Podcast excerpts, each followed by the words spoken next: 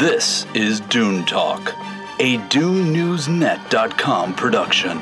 Join us now for the latest Dune news, reactions, and lively discussions. Hello, everybody.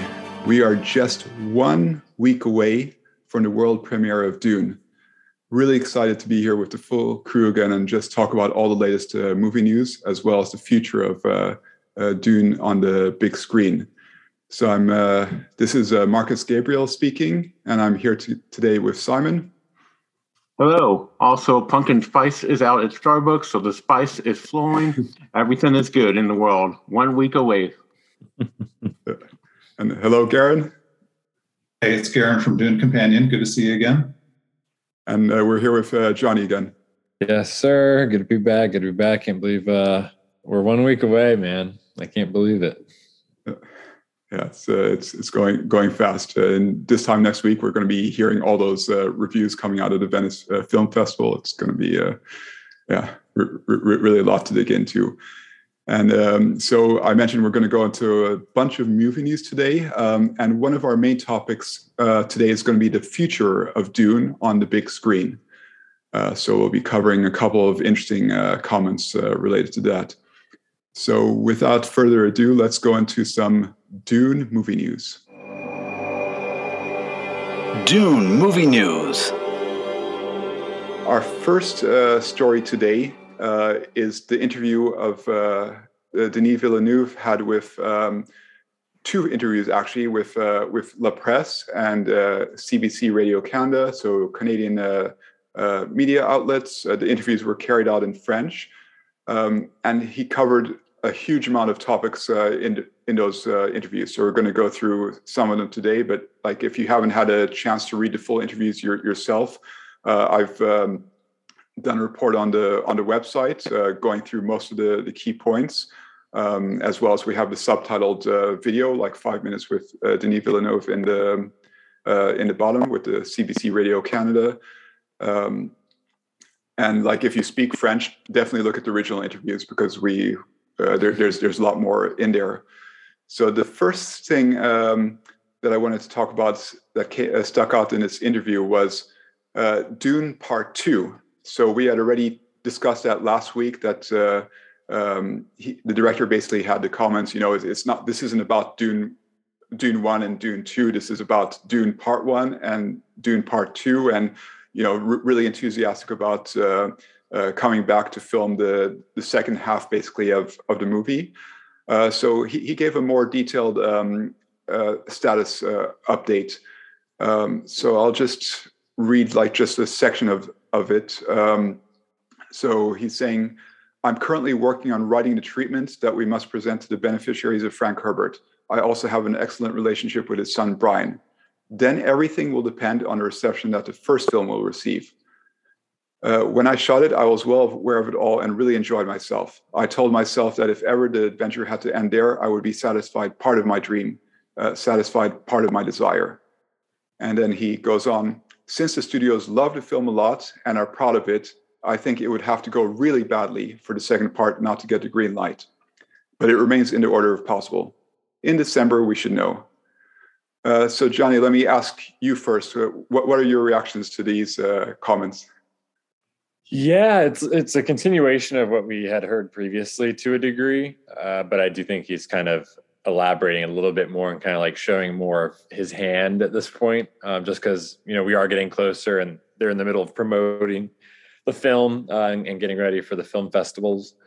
Um, but it's ex- I mean it's exciting. I think it's encouraging. The more that they talk about it, the more it seems like I mean, more. I think the fans are getting more excited uh, and more willing to like really support this thing, especially if if like the reviews are really good. You know, next week and then going into TIFF the week after that, I think people will be even more you know galvanized and and excited and willing to go out and watch it theaters or watch on HBO Max or what have you. Um, and uh, you know, the more I hear about his vision and like kind of where he's at in the creative process and just his his um, kind of feelings about it overall. I think it's encouraging in that respect too, because I think he's taking the right approach. And um, this was something he had said in, I want to say it was the Empire magazine spread like last summer. He he had a quote uh, basically to the effect of, um, you know, if this is the only movie I get to make, you know, at least I got to like make this one. And I I remember reading that last year and you know feeling a way about it and like hearing it now and kind of thinking about that still because I know there are a lot of people stressed out about just getting one movie, never getting a, a you know part two or getting even a third one. Um, and I think everyone's kind of worried about that, uh, the fans most especially, but you know, including myself. Like, there's no doubt. Um, but at the end of the day, I think you know we kind of have to just sit back, control what we can control, which is supporting the movie. Um, you know, if if you want to, if you're you know happy with the final product and all that. Um, and let the chips fall where they may. You know, don't don't get too stressed out or too like invested because you know there's no reason that we should be more you know stressed out than Denis is, and Denis seems to be kind of at peace with it. So I think if he's at peace with it, we can all kind of be at peace with it. You know, whether or not we get part two, whether or not we get a third film after that. Um, I think it's all kind of gravy. Just because I am feeling so good about this part one at this point, um, I am I am really bullish on it. So uh, fingers crossed. yeah, and before we let the, the others chime in, um, I wanted to touch on the the comment that he made. Like, assuming we do get the the go ahead and uh, they're going to move forward with with this, um, he also mentioned in that same interview that they could realistically start filming as early as fall of 2022. What, what, what do you make of uh, of that comment? Yeah, uh, that seems pretty much on par with what I kind of would have expected, just because they have been done with the movie for so long at this point due to the pandemic related delays. Uh, if he is really in the process of you know writing the screenplay, there's no reason why you know, especially if they finish it or like have like significant drafts done of it in the next few months, like you know, going toward the end of the year when he's not busy promoting the movie. Um, Yeah, going into the new year, I think that makes a lot of sense where they could kind of start really going to pre-production. Because um, at that point, as he mentioned, December is kind of like a time frame. They would know whether or not they're going to go ahead with part two and make the movie. So once that's decided, I mean, it's just full steam ahead. I think at that point, he has no other obligations. Um, he, you know, he's in on he's in on Dune, like he's fully invested. Um, he's not going anywhere, and I think the entire cast and crew that would be involved feels very much the same way um, I think that's encouraging because the sooner you can get them out, the better. Um, especially with the pandemic, you never know what kind of delays you can come across. But that's that's really encouraging that they, you know, he even has an idea of like a time frame of when they could start filming. It's not some complete, you know, un unconceived idea. Yeah, yeah, totally. And Simon, I know that you actually read some of the the original interview in French, or maybe all of it. Uh, what do you make of the tone of his his comments? Well, like I've said before, Denis is the ultimate fanboy. Like just hearing him talk about it and how it's influenced and impacted his life. This is like his dream project. Like I said before, sometimes you hear directors or actor, oh, I've always wanted to work on this. No, like he's always wanted to work on it. And I agree with Johnny. I'm excited about having a part one. A part two would be amazing because I don't want it to be that big trouble in Little China end sequence scene, and then we never see whatever happens because I think that might drive people away from Dune. But if we get a part two at least, we'll be good. Part three would just be icing on the cake. But I think Denis is excited, and the Spider-Man trailer's out. it's doing great. But hey, Spider-Man fans, you should watch Dune. I think that might get her some more like acclaim and awards than nothing against MJ. I'm a big Spider-Man fan, but yeah, I'm I'm excited. I love that he wants to do two. I love that he's already thinking about two. He's talking about part three, which would be Messiah. And also, he wants to do a Cleopatra movie. How epic would that be? that in that interview. Yeah. So, Garen, how how did these make uh, comments make you feel? You know, Johnny, you were saying, you know, you're nervous. I I'm feeling a lot of anxiety too because I, I care so much about this story and this movie. I'll tell you, I'm, I'm not only a Dune fan, I've become a huge Denis fan through this whole thing because I kind of look to him as, okay, how's he feeling? And, you know, what's his mentality around this right now? And so I, I like how you brought that out that, you know, he's he's all in and he feels good about it. And and the comment that I really like is where it says, and since the studios love the film a lot and are proud of it, that line right there gave me more peace than just about anything because Denis could be the biggest fan in the world. You, all of us on this podcast could be the biggest fans in the world, but I'll tell you, those number crunchers at Warner Brothers, if it doesn't work, we mm-hmm. don't get part two. So the fact that he's saying the the men in the suits, uh, they're the ones who are proud of this film already. That gives me a lot of comfort. So I, I love these comments. Um, yeah, so I totally agree with you, uh, Garen. Yeah, it's that I think was a, a big you know positive sign, um, and also he did mention um, he mentioned it in the total film piece, I believe, as well to some degree, and also in this French piece, I think. But talking about the box office situation, um, which is kind of like the enormous, uh, you know, Shai Hulud in the room, if you will, uh, where like, okay, there's been some bombs, there's been some flops, there's been some, you know, weekend to weekend kind of uh, nosedives. Um, but there's also been some success on streaming. HBO Max is like kind of like hard to gauge what they consider good or not. Um, but I think it is promising that he said what he said, which is that, I mean, and what it was, I don't know if I have been saying this publicly. I might have been saying it to Marcus or like in on Discord or on Reddit or whatever, but like it's for the longest time, like especially with the marketing starting back up and like from the IMAX preview and everything.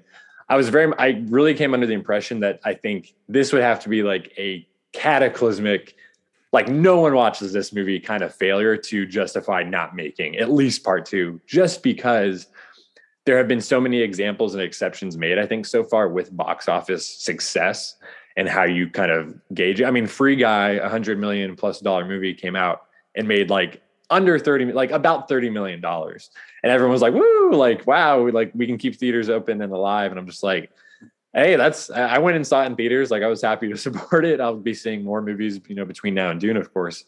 Um, but I think that's a good sign, and I think the media is also starting to take that kind of vantage point as well. I've seen people calling it out, like you know, actual you know journalists and check marks on Twitter and everything. Like, let's relax with the box office like talk, and like let's focus on the movie and just let everything else kind of fall where it may. Um, and also, you know, talking about uh, this article in part three, I think that that is also encouraging where he he feels, as you mentioned, you know, he is he is the biggest fan, I think, and um, I, I think that his feelings towards the studio have become apparent, um, both good and bad, over the last year or so. Um, there was the big Variety news, you know, the letter he wrote saying that he was super unhappy with Warner Brothers, um, and then he did talk about in this interview where he said you know, I feel very positive toward them now, and they have. It, it, it, you know, he hasn't come outright and said, you know, we're doing this, like we're going to make another movie, but the way he's talked about the box office situation, the way he's talked about his relationship with Warner's now, and he mentioned the marketing. He said they're all in on that. They've been really supportive in that respect. I'm really happy with that campaign, and we've seen that. I mean, that we've been witness to that over the last month. Um, I think that's really promising as well, and, and more reason to be optimistic. Yeah, totally. And and let, us stay stay on that topic for for a minute in terms of the future of of Dune. Uh, so for the for the listeners, basically what we're talking about, he said this to both uh, Total Film and also to CBC Radio uh, Canada about um, you know potentially a, a, Dune trilogy. Again, this is thinking really long term, but basically he said uh, there is the second book in the Dune series by Frank Herbert, which is Dune Messiah, and um, this could make an extraordinary film. I always saw that there could be a trilogy. After that, we'll see.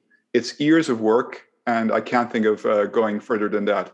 So we, we had heard before, you know, like e- even a couple of years back about the speculation that originally this was always meant as, as a trilogy, but to to hear the director himself uh, see it as just like really, yeah, really exciting. I think that this was one of the ex- most exciting things uh, coming out of the article uh, for me, simply because like the, the story of, of, of Dune, like the talking about the, the first Dune book and then what's going to be covered in these movies, Dune Part One and Dune Part Two. It's it's an amazing story. It, it talks about the the, the hero's uh, journey and um, hints at a lot more stuff that, that's going going on underneath that.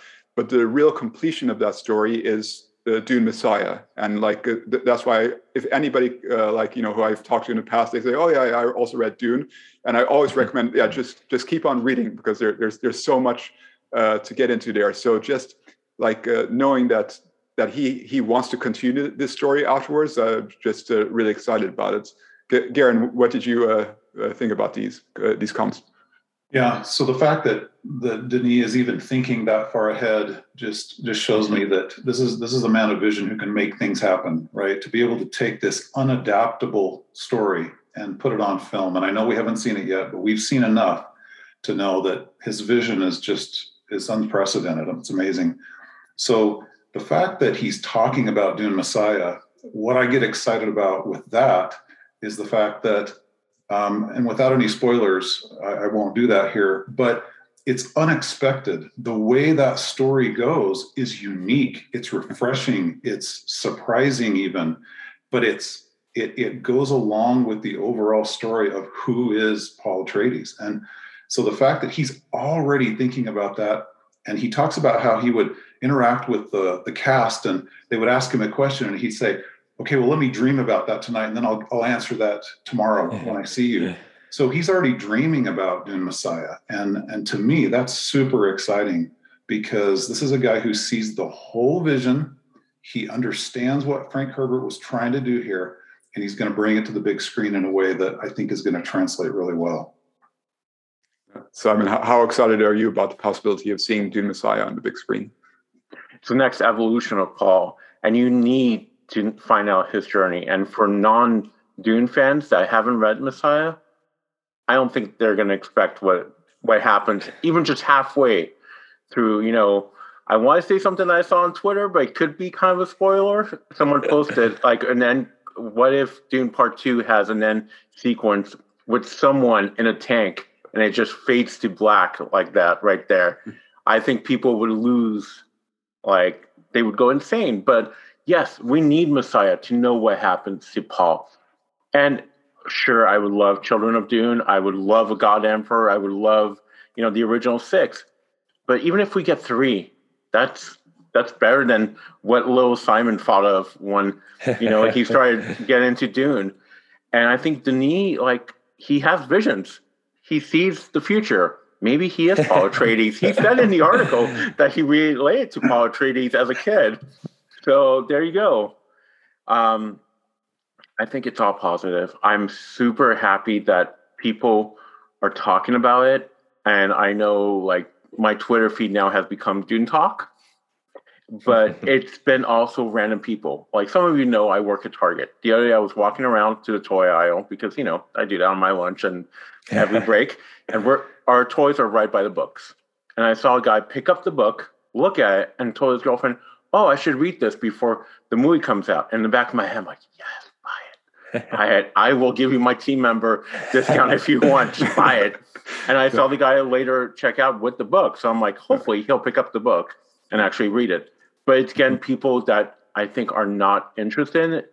A year ago, I saw something, I think it was Brian Herbert tweeted out today that on hmm. Kindle, it's number five or seven of the top sellers. That's amazing we didn't have that a year ago. So people are interested and intrigued what Dune is. And I feel like this is this is our fandom menace era. Like, yeah, our, our fandom can come out.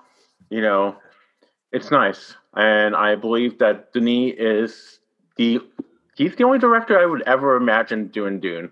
You know, I thought about this the other day. I was like, would I would want a Stanley Kubrick Dune? No, because it would have been weird. It would have been even weirder than the Jodorowsky version. But Denis the man. I believe in Denis.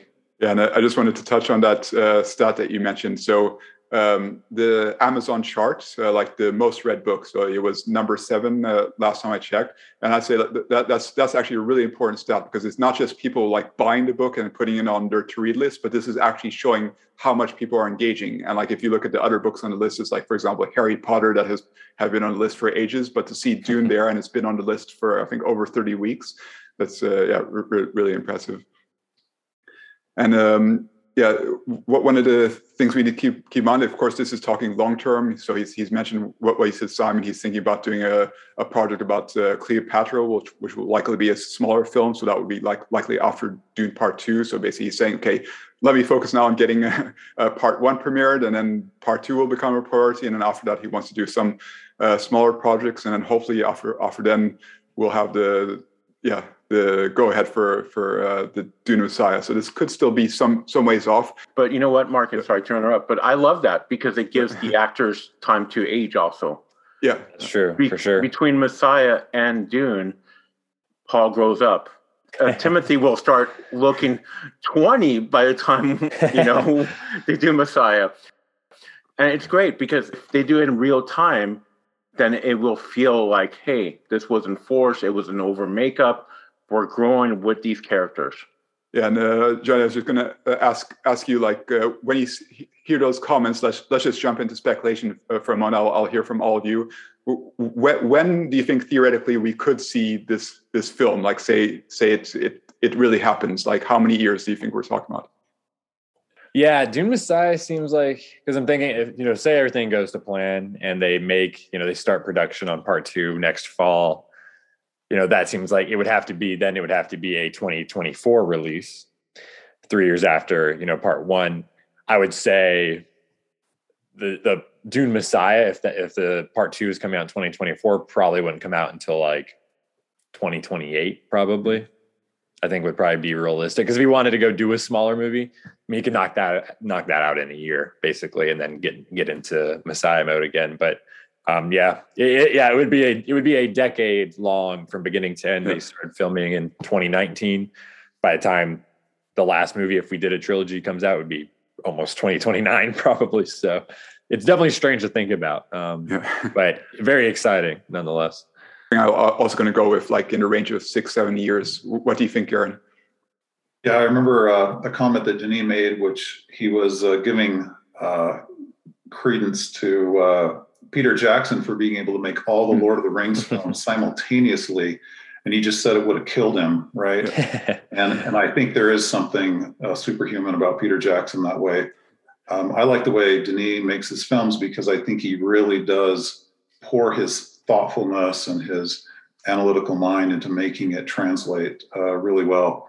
But uh, I think the genius of uh, casting Timothée Chalamet is that Timothée, I think, is in mm. reality like 23 or 24 years old, but he I mean, those scenes that we saw at the IMAX preview, I mean, he literally looked 16 to me. he looked really young. So I think casting someone like that gives you that flexibility.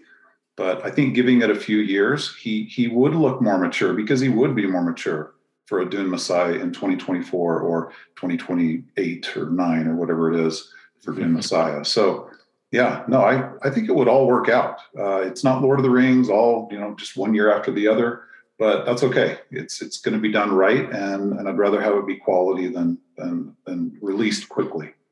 Yeah, yeah, and I, I like that you brought that up because uh, I know that a lot of people are saying, "Oh, the, the biggest mistake of this movie is that they di- didn't shoot it back to back."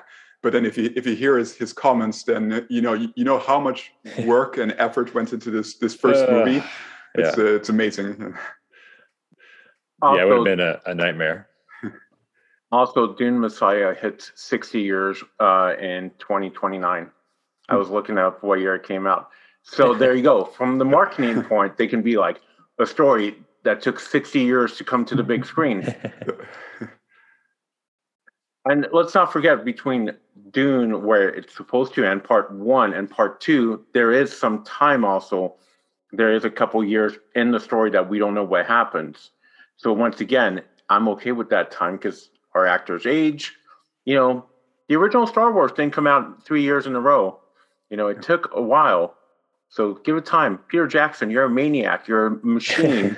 and thank you for making those movies like that. But Denis, take your time. I, I believe in you. Yeah, real and real quick to that point as well. I mean, about Peter Jackson. I think Peter Jackson. I don't know the exact quote or where this was said. If if it was, I think he said something to the effect of like making those movies as they did, like definitely like took years off his life. Like was detrimental to that to his health and the health of of others probably working on the movies. Um, so that's a good thing to avoid. And then also like Garen was mentioning, um, you know, there is a real actual time you know lapse that you can take advantage of, but also Chalamet and Zendaya, who would you know be by far the two most integral characters in that movie if they were to make a Messiah movie, Yeah. are both not only going to grow stronger and more experienced as actors, so their you know their skills are gonna be better because those scenes in Messiah really call for some you know dramatic, almost to a, like a theatrical point, acting. Um, and not only are they going to grow as performers, but also their profile is going to grow even more. I mean, right now they're my age and they're two of the biggest stars in the world. This movie hasn't even come out yet. So I could imagine, you know, Chalamet has Wonka, uh, Zendaya has her own show on, on HBO and, and the Spider-Man franchise. Like they're to get, if you can believe it, even more famous um, and and you know noteworthy and more of a box office draw or streaming draw. Um, so that's another thing that I think would definitely be exciting too if they did put it back uh, into the future. Going on in this interview, so uh, Denis actually has some some really good cl- uh, clarifications. It's basically, uh, and, and, he actually mentioned himself, like he he has an anonymous Twitter account where he's basically following uh, all, all the news uh, coming in on Twitter. And in this interview, he he actually addressed a lot of the big stories that had been making the rounds over the over the past weeks. So the first thing we'll just touch on quickly because we we covered a lot of that last week was he gave the clarification on uh, Zendaya's role in um, in Dune Part Two. And I think pretty much what we discussed last week already was taken into account. We, we pretty much were, were saying that you know there could be some um, something lost in the translation, and that Zendaya was going to be a you know one of the main characters, uh, not uh, taking over as, as some of the, the headlines that had mentioned. Uh, but basically, um, yeah, he, uh, Denis was really humble about this. He, you know, he talked about you know I realized my limits with the English language, um, and he wanted to clarify that he wasn't saying that the second film would focus on her, but she remains one of the main characters and her role is important. Um, and he also called out that, um, yeah, of course, he, he praised her skills as, as, an actress that we talked about last week. And he mentioned that even in part one, her, her role had had grown. So I thought that was an interesting comment. But at the end of the day, like all this uh, this big discussion that, that happened on online, he was saying, okay, this, that's definitely a case of uh, lost in translation. Yeah. So the, the other clarification that, that we, we got, and this was another story that that was was basically from from another interview um, where uh, Jason Momoa, we talked about that a couple weeks ago about talking about an extended cut of Dune. Like, you know, I want to see uh, uh, full vision. I want to see a four to six hour cut of, of Dune. And uh, Denis basically clarified in, in this interview that yeah, like he really appreciates that enthusiasm from uh, from Jason Momoa, but basically, uh, you know, like we uh, the cut that we're seeing in, in, cinemas that that's that's the right one. That that's the one that we intended to be uh, be shown on the on the big screen. And uh, he also reinforced that he's never done a director's cut of any of his films. Uh, simon your your thoughts? I mean once again i would love a 4 6 12 14 hour cut whatever. You know how long's the audiobook? Like 30 hours? Can we get that? And if denis happy and the studios don't go in pull Terry Gilliam Brazil like and cut it completely, then we're good. You know, if the filmmaker that had his own vision as a kid now making this movie is happy with it, then I think we'll all be pleasantly happy and surprised. You know, I was talking to someone on the phone the other day about it, and they're like, "Oh, I, I think I know what I'm expecting." I'm like, "No, you didn't see the IMAX preview. you don't know what you're expecting yet. You're going to be blown away with this movie. So, sure, a longer cut would have been nice, but if the story goes well and it floats, then let the spice flow and let the Denis mm-hmm. cut flow. I don't know. I was trying to come up with something there. Garen, are, are, you disappointed at all, or does this make total sense to you? You know, at, at first, I, I, thought, gosh, if it's such a great experience, why wouldn't I want it to be four or six hours long? Mm-hmm. But, you know, honestly, um, I remember seeing the very first Star Wars movie in the theaters as a little kid, and you know when they went to change that and, and do all the you know the new special effects, I hated it because I remembered that first experience how it was, and I think that's probably how Denny feels. It's like this is my vision. I'm creating a work of art here, and I don't want it to get you know manipulated into something that I didn't I didn't picture that I didn't envision at first, and so I, I kind of respect his ability to create something that he wants to see and share that with the world. And, you know, who knows? I mean, if this franchise goes through the ceiling, I mean, you know, there'll be all kinds of derivatives of this stuff, right? You know that. But for now, I, I, I'm not worried because I want to see it the way Denis wants me to see it because I trust him. And Johnny, I think you had uh, tweeted about this in the past. Like, no surprise here, right? Yeah, no, I, I had tweeted about because it, it was right after the Jason Momoa quote came out, and people again were like completely taking it out of context and like making it into something that it really wasn't. And I just tweeted out this quote that Denis had. I think it was in the wake of 2049, um, which is one of my favorite movies of all time. I've seen that movie more times than probably anyone that wasn't involved in making the movie. Um, and he said specifically when they made that, he was like, "Oh yeah, Joe Walker, the editor, and I." we had a four hour cut and it, we actually probably could have broken it up into two whole two hour movies or so. And to that, I say, okay, yeah, I would watch that, but I, I don't really need it. Like, I don't, I love what I got from that movie. Um, and the, I feel that same way about this. And I do understand like people that love what they love, they want more of it. I mean, that's what we always want, right? Lord of the Rings, I think, is a good example. Those are amazing movies that were supreme successes in every way and then we got the extended editions and people still really love those and some some people just swear by those.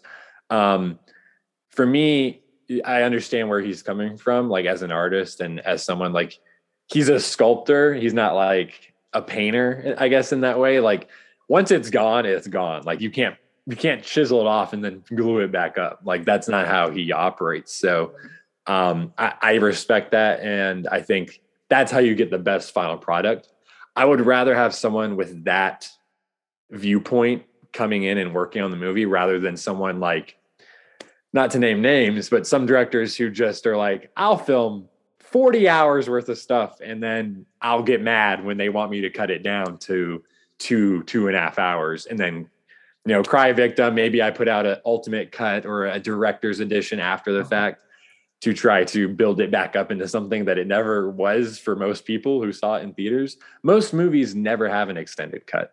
99% of movies never have an extended cut or a director's cut. Um, the editor is there for a reason. The producers are there for a reason.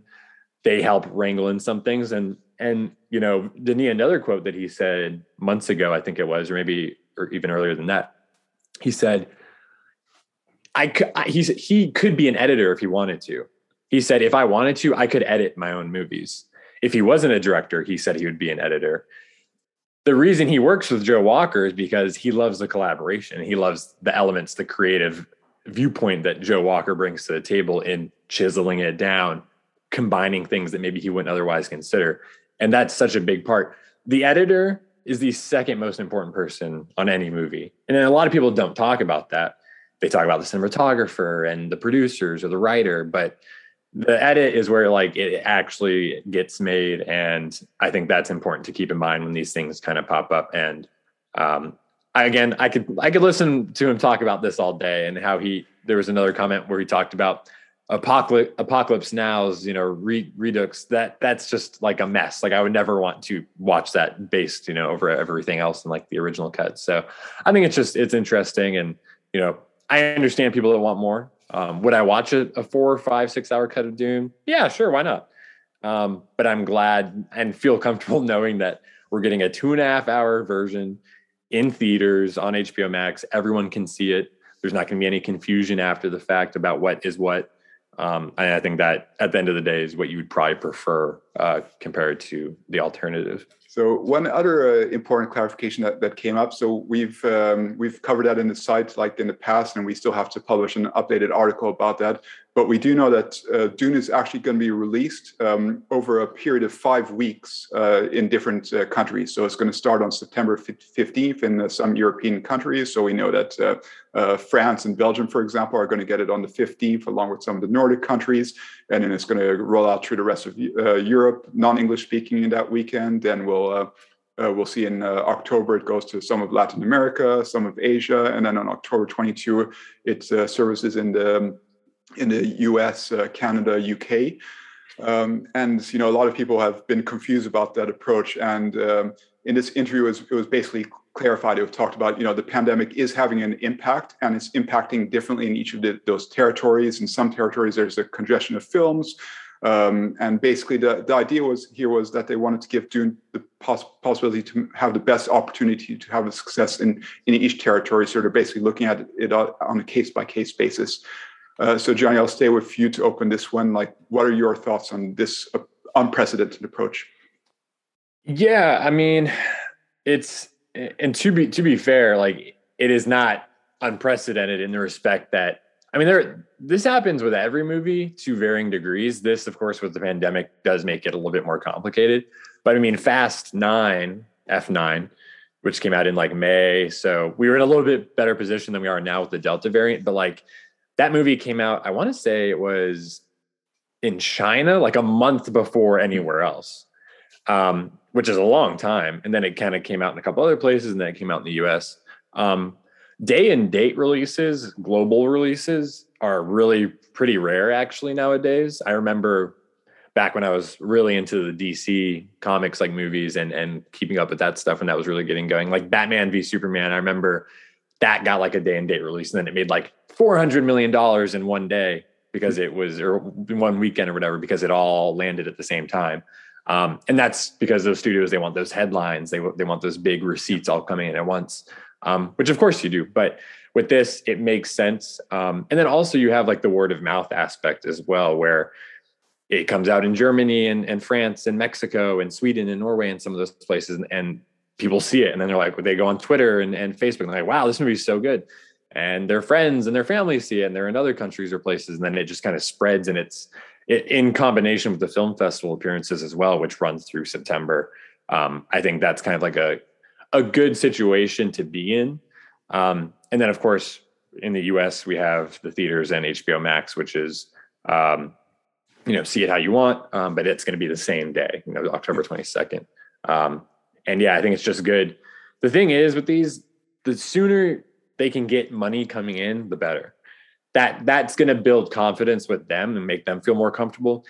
You know, we're not going to be waiting oh we're all going to be huddled in our in our rooms on you know the strike of midnight on october 22nd like oh is this movie going to be a success like let's get the green light like going here we're going to have weeks to see how it's doing um, you know tens of millions of dollars across the world in different countries that is going to be a good thing um, hopefully and and that'll be performing well and overperforming and that that good energy will come into the US, which is of course the biggest market focus right now. And then it did get approved in China, and that'll come after probably the US. But uh, yeah, so there's there's things to take away from it, but nothing too crazy.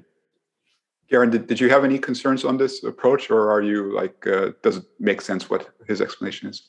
No, I, I, mean, I think Johnny's right on. I, I guess it's it's the pandemic thing that's still kind of creating some anxiety for me because what I don't want to have happen is have some of these countries that get an early release, um, you know, have some less than stellar turnouts, right? Because you know that that could affect it uh, because mm-hmm. people are going to tweet immediately. I mean, it's just going to we're going to know right away what some of the first audience's responses are.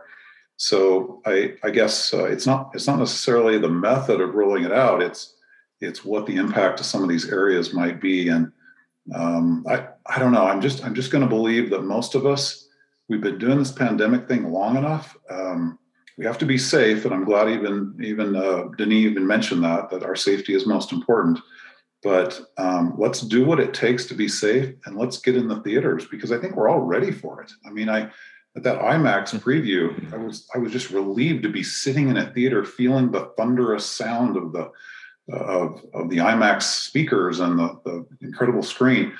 I think we're ready for it, but uh, I'm a little nervous about the pandemic affecting it. Yeah, and actually, we just heard uh, yesterday that that the movie has been delayed in Australia until December second because of the lockdowns that are that are going on there. So it, it looks like I wouldn't be concerned about the other countries, but it does really look like they're looking at it on a country by country basis and taking uh, decisions in, individually. Uh, Simon, any final thoughts on this? Once again, safety is the most important thing, and wear a mask. Be a Fremen. Don't be a Harkonnen when you go see it. Um, sure, I would love that we get to see it in a couple weeks, but you know what? We're so close, and we're so far, so I'm okay waiting a little bit longer. but we are going to get those instant reviews, and it could be or make it or break it. I'm not even worried about piracy. I feel like piracy is such like a mid '90s than like early 2000 with BitTorrents, and we're lucky in the US that we we have the chance of coming home after seeing it in the theater and turning on our Apple TV or whatever streaming device and watching on HBO Max.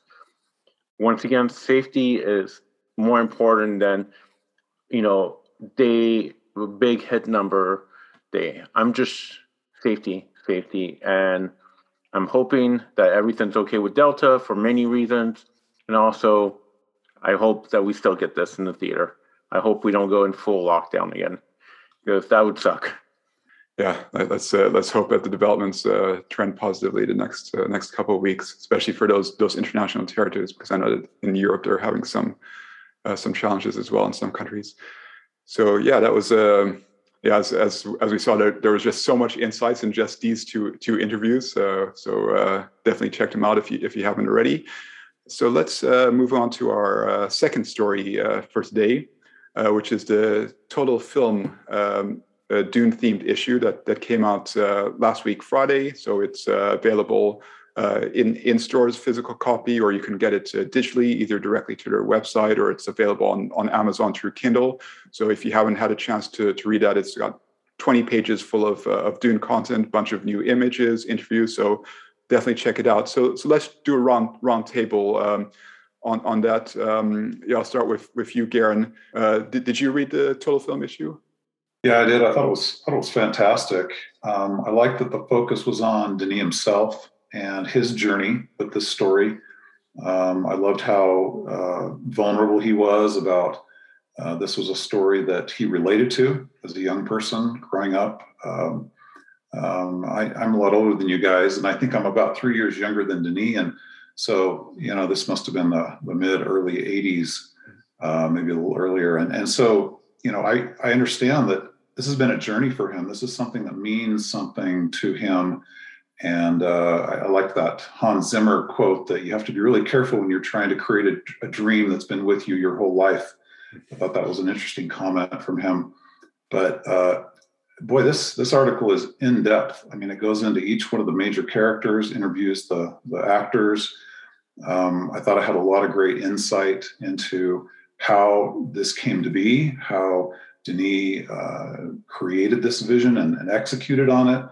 Um, and there's just there's just so much. I'm not even sure what to really focus in on, but uh, this is an article that really prepares you well for the movie because it gives you kind of the background, it gives you the foundation uh, for what this movie uh, means to him and what he wants it to mean to us. So yeah, it's great and one of the images I, I really liked was was a photo uh, with uh, with uh, the, Denis Villeneuve and uh, Rebecca Ferguson in the And uh, like uh, you really felt how like how the director and the actors they were really immersed in that environment, like in these enormous sets that, that, that they had put put out. so yeah, like I I really think that that that's um, definitely had a important factor in the in the acting as well like being surrounded by all these these massive these realistic uh, ships. So i'm re- really excited to see that, those performances. Like you know we're as as I mentioned you know like there were maybe only a couple screens that were uh, shots that were in front of a green screen the, the rest this was like real shooting in, in the desert in these uh, these gigantic uh, sets so it's uh, yeah, I think the, the comparisons that, that, that people have been making, for example, with, with Lord of the Rings, I, I think that they're justified. But we'll we'll hopefully see uh, see soon. They had Timothée Chalamet spend two weeks practicing in the thopter, hitting all the controls and everything, so that it would look like he knew how to fly a thopter.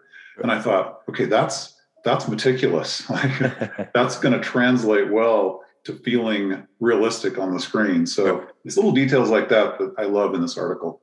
Yeah. Yeah, and Simon, I want to hear what was your main takeaway from this article? Once again, it's Denis. I mean, like you said, Denis just a humble person that I want to be his friend, not just because he's directing Dune. he just seems like a cool guy that you just want to hang out with and talk to and get life lessons from Denis. But I love the article. I love that we had like little character bios in a way on half of the page explaining who this character is. I think it's well designed as an article for fans like us and people that are like, oh, Dune, I keep hearing about it. Maybe I should read this. This is the main story, you know. What should I know about this movie? And yeah, Timothée learning how to fly, that's great. I hope he got his pilot license also. but it's just, I love that it feels like it's shot organically. I mean, out of the four of us, four of us kind of have green screen on right now in our Zoom call. So, but it's done practical. And that's something, it's just a simple little touch that makes it feel organic, feel real. And in those 15 minutes, 20 minutes of the IMAX, I was blown away and I was like, yes, I believe this world exists. I believe this is it. It doesn't feel forced like, oh, look at that awesome CG shot. That's cool. I wonder how long it took that to render. you know, it feels organic. It's, I said this before, just give me the movie. Stop teasing me. Just give me the movie. And you know, I'm excited about the art and soul of Dune. I still haven't bought my five, six thousand dollar copy, whatever it was. uh, uh, Johnny, did you have a favorite uh, segment or image from that? Uh, that um, that's tough. Uh, I mean, there was a there's some stuff that really stuck out there. We talked earlier about the Peter Jackson comment, mm-hmm. just talking about um, the process of making it. Um, I really loved hearing the stuff from the you know the crafts people talking about well the costumes was something they hit on, and and also um, you know you had Jacqueline uh, Walker talking about that, and Bob Morgan. Then you had um, uh, the uh, Greig Fraser, the cinematographer, uh, and, and Patrice Vermette, man. I mean, I, I know the French Dispatch looks really pretty, but like this guy really needs to be in the convo for like best production design like throughout the award season and and to the oscars because everything that i have seen and read about what he was able to pull off is i mean again uh, like the comparisons are endless but it's it's lord of the rings like level of detail and creation and uh it's nuts. And uh you know uh simon mentioned art and soul of dune. Um yeah like the stuff i've heard and and and have been told and like seen from that book like i mean it's it's if you liked this article it's going to be this times like the length is 10 but the detail and the the intricacies is is amazing. Um, so i'm really excited for more people to get their hands on that and really dig into it because there's it i don't think you can really appreciate until you read articles like this just the amount of detail. I mean the thought process to instead of using a blue screen or a green screen for certain scenes that they need to extend the sets and whatnot let's use a sand colored one. Let's use um, you know something else like pull a color from the environment just so that the light hits just right and it doesn't seem you know simon's talking about you're looking at a cg creation or a, a, a background or something like that. You're just like i mean it just it you can feel that it, it's not quite right or that the lighting on the characters involving that just doesn't it feels off and so far, what we've seen in the footage, which has been a lot now to this point, I mean, if I have never felt that way looking at it, and it, that's the same way I felt on 2049, um, where they you could tell they had some massive set extensions with blue screen or green screen a couple times in that. But this is it's looking really exciting, and I love how the enthusiasm from all the actors, of course, as well, especially for a part two. Uh, Rebecca Ferguson's comment and Javier Bardem texting Denis is a pretty funny, funny image. Um, and uh, Duncan Idaho, I almost said Jason Momoa as Duncan Idaho, just talking about his potential. Um, you know, that's exciting as well. You know, talking about what we were earlier without giving anything away. It's just, it's really exciting. It's, I think it's the biggest and most detailed expose that we've gotten so far, which is it hitting at the right time. And I thought was worth the wait and kind of excitement that we were, were building up. Totally. Yeah. Don't miss it. So uh, check out the, the total film uh, issue from this month. So let's jump into our third story for today, uh, which is the international trailers that hit uh, just this week. Oh yeah. So um, so um, yeah, I mean, like between all the, the different trailers, all these teasers, and like the TV spots, including the one with the Olympics and all, all that stuff, you know, we, we've gotten tons of footage from this this movie already. So I guess maybe I shouldn't have been surprised, but like, yeah, when we got even more new footage in these international trailers, it was uh, it was quite uh, impressive. Um, the first trailer that, that came out was uh, a one and a half minute uh, trailer from Japan, and of course you have the the very typical voiceover in, in Japanese, like from the from the narrator, and uh, really talking about ex- excitement. Uh, um, about like it being you know like the uh, space war event and, and all that stuff um, and we got some some new uh, new shots in in there as well so we saw for example the uh, the guild highliner so we get more of a sense of the the, the scale of, of that uh, we see paul atreides uh, like the, an iconic shot of him like looking up at the Imperium uh, ship uh, coming down, and we got our first uh, glimpse of the planet of uh, Prime. Uh, so I'll start with with you, Garen. Um, what did you think about this Japanese trailer? Yeah, uh, I lived in Korea for about a year, and I, I just remember the, the, the way their their announcers uh, use their tone of voice, and, and he was really hamming it up in that in that uh, trailer. But I I again keep waiting. I'm not expecting to be disappointed, but every time I see a shot, every time I see some image and, and I'm kind of obsessed with the ornithopters at the moment because I just I can't get over how the that design is just so so perfect. I I wondered if it was going to work at first as kind of a dragonfly thing because I'm not sure I pictured it quite as a dragonfly when I first read the book as a kid, but it's just brilliant. So every time I see a scene, the Guild Highliner, which is just mind-bogglingly enormous. Um, I don't know if it was you, Johnny, or somebody highlighted how you have to yeah. zoom in to see that there's these droplets coming out of that thing, and those are ships. So I thought that was brilliant to, to catch that. So I just keep getting just floored by these images, and they're just super quick, they're super brief. But even seeing Giedi Prime, I'm like, you nailed it. You know, it doesn't need to be covered in oil. It's it's a, it's a planet that's that's that's harsh and it's it's dark and uh, I just I like the thought that's going into this, and so I'm getting little bits and pieces of this as I watch these trailers. Loved it. Yeah, Simon, any thoughts on the Japanese one? I saw this on my lunch break at work. I was like, "Oh crap, that's out! That's awesome!" I knew we were going to get one, but I didn't know one. Giedi Prime looks like what I imagined. You're right; it doesn't have to be super goth, over the top it just once again it feels like yes this is a world that lives in organically this is what it should look like. And the scale those ships and everything. I like that we're getting more of the dream sequence maybe. What we think of the golden suit you know and i think johnny you you nailed something when we did our trailer breakdown more and more and more and more. The more i see those clips oh yeah. line up now. Yeah, that, that was yeah. Um, yeah, commenting on it myself. Um, Garen, yeah, you're right. I did point out like the scale because that was something I feel, you know, we still got a taste of it in the full trailer that has been released to people.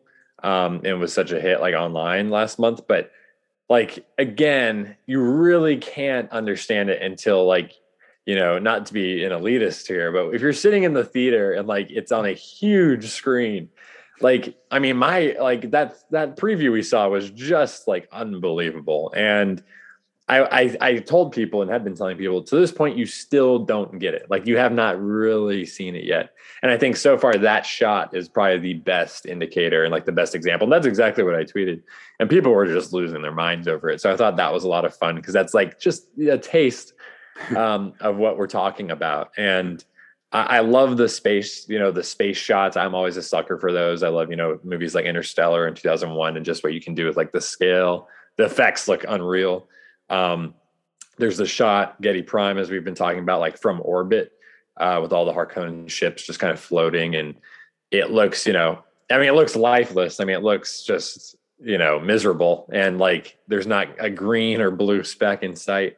Um, and I'm I'm very excited to see, you know, some some aerial shots like of the planet and like the landscapes because I think that's going to be something pretty special. Um, you know, because what we've seen so far of other places, like whether it's Caladan or, or Arrakis or, um, you know, just the art and and the footage that they've been able to pull off, like I cannot wait to see the, what they do with that planet. Um, and yeah, uh, we're going to be talking about the Norwegian stuff here in a second. But yeah, I was super happy with it, and I think it's gotten people just even more buzz. And I had many people responding to that tweet, and so I'm glad more and more people are kind of catching on. And I think it's really cool too that I mean, this was a Japanese. It was tweeted by the Japanese Twitter account. Like we're getting like legit stuff straight from WB, but just in other markets, which I think is great because you're hitting those other markets. And the fact that you know so many people in the us are seeing it and and enjoying it i think is also saying um, something as well because i don't remember really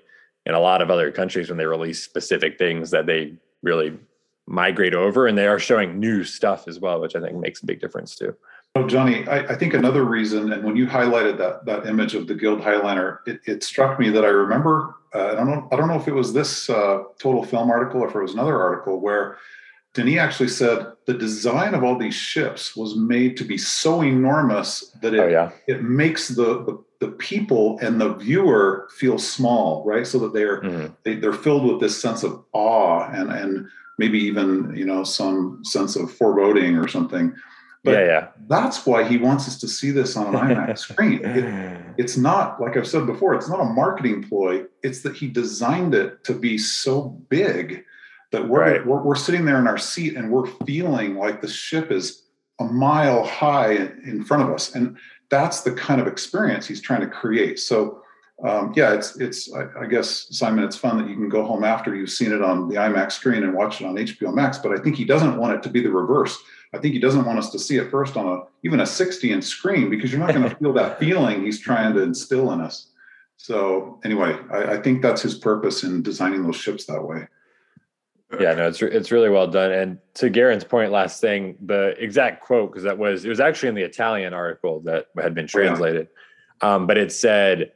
I wanted spaceships that looked like monoliths and were giant. I like the idea that architecture and transportation can make humans look like humble ants I can just hear him saying it in his accent. Um, so the machines in, in Dune were built with this monumental feeling of loneliness and oppression toward their users, which again, that's something he's done in other movies as well. I mean, going back even to Enemy, which is a Canadian art house film. I mean, he used the the uh, tr- uh, train car lines in that movie to make you feel oppressed and like you were caught in a spider's web. And the the apartment buildings, which are you know, standard Toronto like apartment buildings, but uh, you know, he made them feel enormous. And I think that's just so impressive how he has maintained that, um, whether it was the scale of the ships and arrival or the buildings and the landscapes in 2049. I think that, I mean, Dune, I don't think there's that many properties that I can think of fantasy and science fiction where you I mean this this scale is is unbelievable. And like that is I mean there's nothing quite like it because it's so far in the future they can do things you know, with engineering and, and, technologically that you could never even imagine. So I think, and that's something I tweeted about Dune Messiah as well. And people were really keying in on, they were like, I really want to see this. Like, I want to see Dune Messiah. Like, I can't believe that what you're describing right now and like some of Marc Simonetti's art. Um, I think, yeah, that's something that I think people are very interested in. I think is something that is pushing them toward the big screen as well, as you pointed out. Yeah, and then let's touch on those uh, Norwegian uh, promo trailers. So there was, uh, yeah, a bunch of them, and like they were mostly between like 15 and 30 seconds long. Uh, but I think the biggest reveal uh, coming out of that was that we actually got like that still image uh, showing the the Fremen warriors uh, which was what appeared to be on the surface of Caladan, and and that ties back to that shot in the in the trailer that we had we had talked in the, in the previous weeks that you see you know uh, Paul and Chani in the ship above, and then down you saw like the um, uh, those people with with Atreides flags, and here it looks like we're getting a. Uh, uh, zoom, zoom, zooming in on those uh, those Fremen warriors. So, uh, uh, Simon, let, let me hear your thoughts on that. My first reaction was like, "Damn it, Johnny, you're right." Um, what is what is that scene? That's the question. What is that scene, and when is that scene? It's probably at this point. I'm pretty sure it's a dream. I'm thinking Paul has a vision. I'm sure he's going to have several visions during the film, and it could be when he first gets to Arrakis, maybe, or once he first, maybe at the end of the movie, he has a dream after he meets certain people.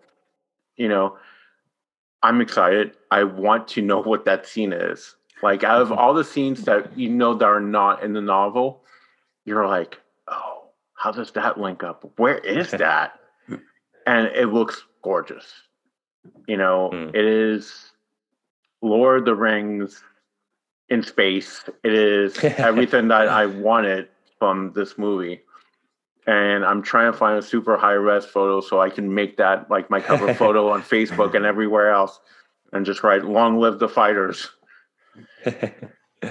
but once again, Denis, low details, and if you look, there's blood, there's crysknives, there's there's everything that you would imagine, mm. and the production.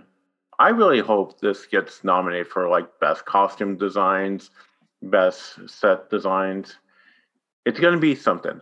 Like we said, don't want to sound elitist, like you said, Johnny, but seeing what we saw on the big screen makes a total difference. I don't think people are ready for what they're going to experience. And we only saw 20 minutes, 15 minutes of it. yeah, and, and, we know that in the Spice Harvester scene that we saw, you know, like Paul is having his, his first uh, strong reactions to the, to the spice. So I'm I'm wondering th- this could potentially be like when he's in the in the tent with um, with Jessica, like late, later on in film, and he's eating a lot of spice and he's getting that that uh, um, like opening up to all these different uh, futures. That this may potentially be be one of them, like like we also saw with with them fighting the Sardaukar warriors, because clearly that, that's not going to be covered in terms of uh, actual events in this movie, but it's definitely something that he would be uh, be looking ahead so, so it's in, interesting, like uh, what you said. Is it may not necessarily be described in the book, but in the book it talks about all these different possible futures, and this is clearly one of those uh, those scenarios. Garen, what, what, did you think about that uh, that striking image? Yeah, uh, I was with Simon on this one. I I immediately thought this is this is Paul having prescient experiences because Denis got to show that right. You've got to tell the story of the fact that he he gets these futuristic visions and and it's a conflict for him right? So um, does he does he want to see this? What is he seeing? He's trying to figure out what he's seeing in his visions. And and if maybe perhaps this is an image of the future you know uh, universal jihad which which is going all over you know the the various planets of the of that universe the imperium so that's that was the first thought that I had is this is maybe not in the in the actual narrative. This is this is some prescient dreams, but it's obviously very warlike with um, with advanced you know weaponry or, or armor, and and that would make sense that this is something he's seeing in the future that's going to happen. And does he want it to happen? I wonder if that's going to play into the story. Yeah, well, definitely to Simon's point, I had to pat myself on the back because it was so funny because when we saw that in the theaters, like in, in, the trailer had come out, I'd watched it like 50 times. And then we did the podcast review and really shot by shot broke it down. It was only when we went through it that way where I was like, that looks exactly the same as that other shot because they were separated in the trailer. And a lot of times they do that, of course, to confuse you and make it seem like it's out of context when in fact no, that's exactly what it is. And you and I remember looking at the shots and zooming in, and you could I was like, you know, you can see people down there like kneeling and like with their arms up and flags. I'm like, you know, what is that all about? Like this, the color was similar. And then yeah, so when this popped up in in this uh, little clip, I mean, I I lost it. Like I was like, what? Like it's just so cool because Denis, as a fan, as someone who's read the entire series, has interest in making Dune Messiah he's thinking in the long game. And, you know, someone like a Peter Berg or a David Lynch or something like that, who might have tried to make this movie or did make it, you know, the Fedaykin, seeing them in this in this context, like that's alluding to something that is not necessarily would ever be shown in a Dune movie. Um, and I think that's just a really powerful image. And I just know all the fans of you know of the book and the series that have seen this so far have been like, losing it and are really excited. Um, whether you know this is this is of course a vision. Like I think you can pretty much say that without a shadow of a doubt because if nothing else, Paul's eyes are blue. So this is you know years into the future potentially, and we know this movie's not going to last years. Um, and they are on Caladan. I know there's been some book readers kind of like, what, what's that all about? And I'm not, you know, I'm not going to go de- into detail, but they are like, well, that kind of conflicts with this in the book. And I'm like, well, first off, it's a vision. And secondly, they could change it for the movie for whatever reason if they want to. And thirdly, maybe this vision and what he is seeing here is what causes them to make these decisions later about Caladan and who they want there and who they don't want there. Um, so I think that that's really interesting. And it just it looks awesome. I mean, the the costumes I think are really great.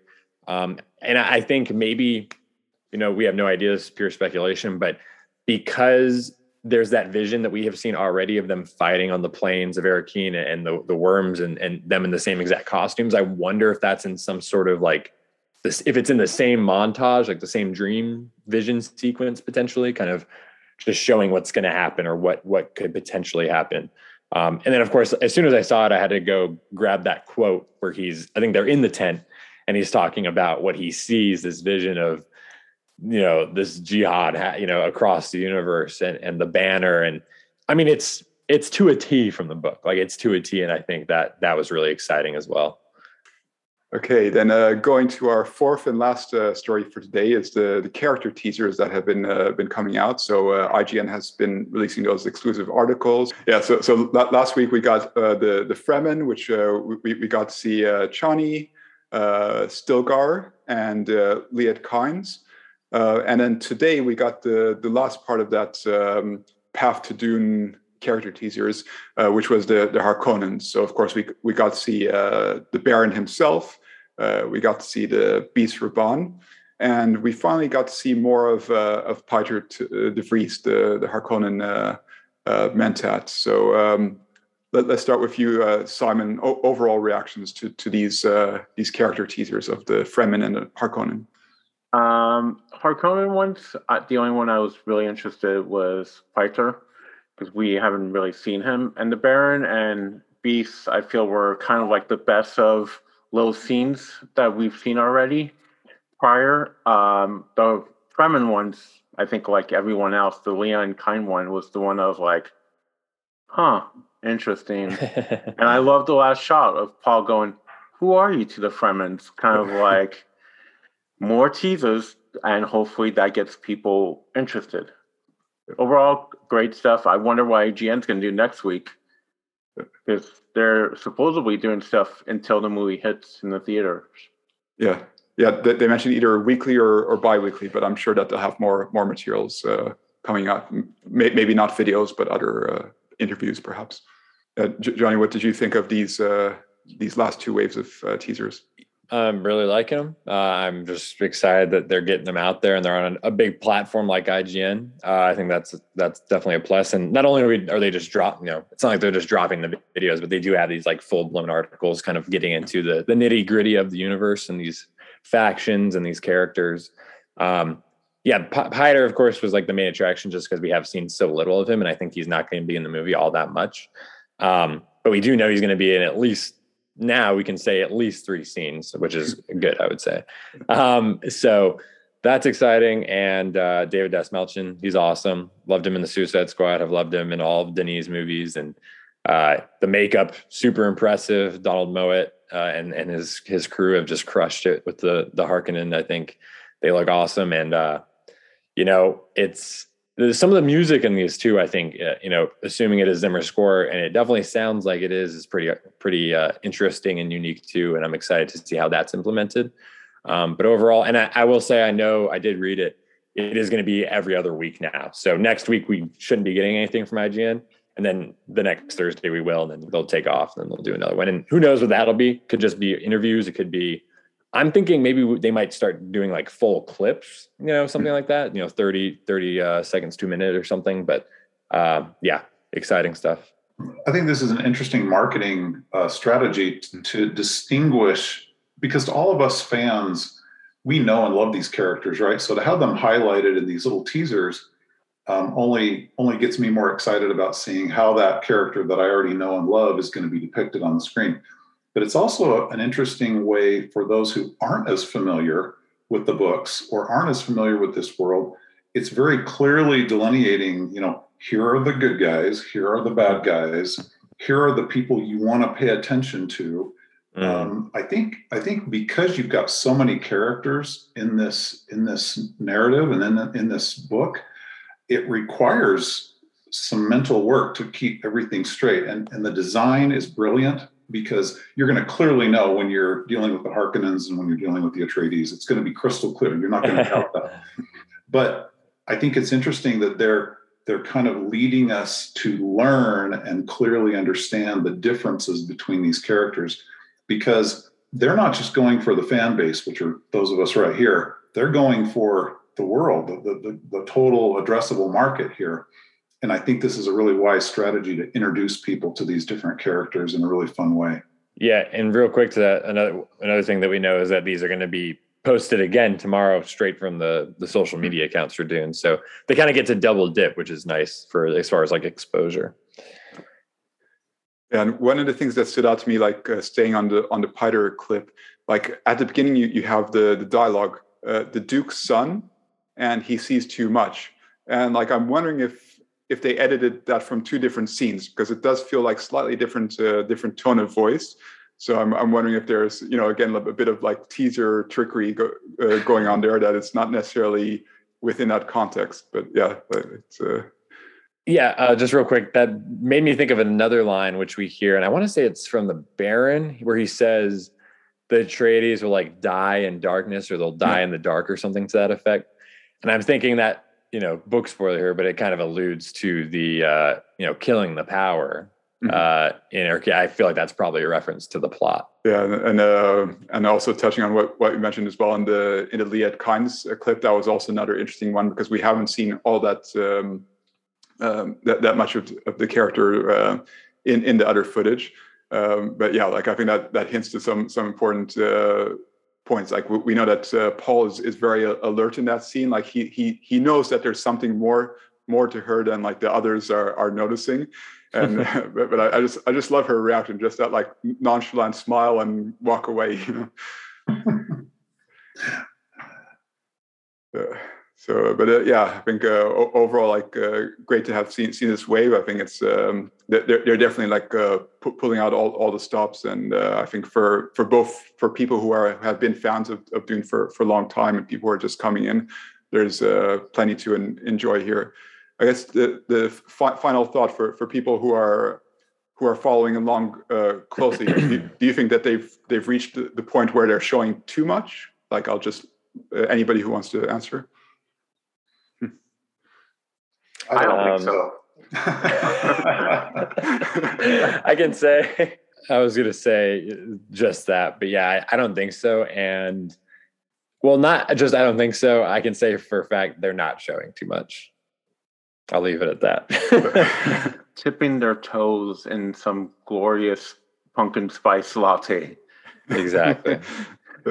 yeah, we're not going to care, you guys, when we're watching this on the IMAX screen, yeah. what we've seen before. We're we're going to be nah. totally knee deep in it. We're we're so I I agree with Johnny. I I think uh, obviously you can show too much, but they're they haven't. And uh-huh. I think we've got to bring in the people that are on the fence. It's those people that I remember back in the day who who went to see the 84 movie. And I know this is a totally different experience, right? But they were just like, I was so confused. I didn't understand what was happening.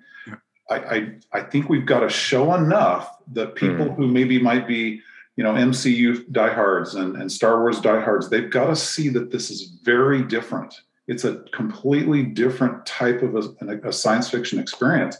So showing them this, showing them the images, showing them the characters, I think is a way to help them make that transition because that's what they've got to do. Yeah, and real quick, last thing as well, we know the IGN content, for example, now it's going to be every other week, and we don't really know what it's going to be, but they are going to be kind of pulling back and I think part of why that is, and just another factor going forward, is uh, the, the movies of, of the premiere is a week away now. and not only is that really exciting, but I think they're, they're what they're thinking is and what their plan is, I think, to some degree. Of course, the marketing is still going to be a big factor, and, and this is going to be influenced by that. But the movie is going to speak for itself like very soon, and people are going to see it. Critics are already seeing it in the United States. They're seeing it mm-hmm. for festival screeners and they're going to be writing reviews and publishing those next week.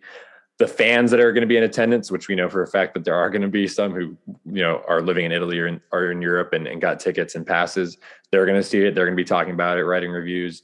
And then it's going to go to TIFF and then it's going to go to New York. And that's going to be all through September. And once those reviews are hitting, once the fans are talking about it, people are tweeting about it, Facebook, whatever, it like there's you're not it's going to market itself. And i think lit- i mean literally you're going to be able to pull you know five out of five stars four out of four stars the pull quotes the things that you see in the you know the tv spots and on posters and on the online advertisements like that's really what they're going to start leaning into. And you're not going to have to show too much more or much new stuff at least to highlight why you need to see the movie yeah yeah can't can't, can't wait to see all that so we're going to wrap up uh, this week's uh, show. So that was, uh, yeah, definitely uh, exciting to cover all that was going on this week.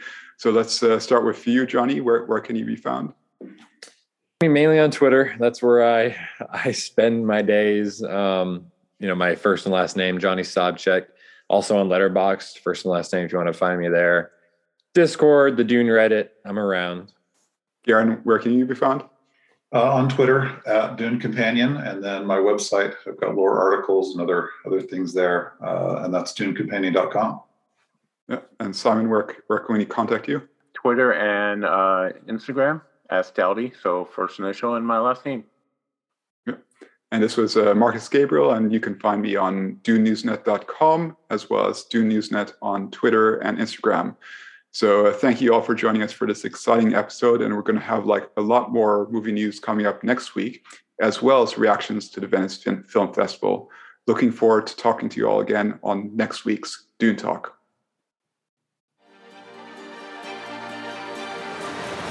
We hope you've enjoyed Dune Talk.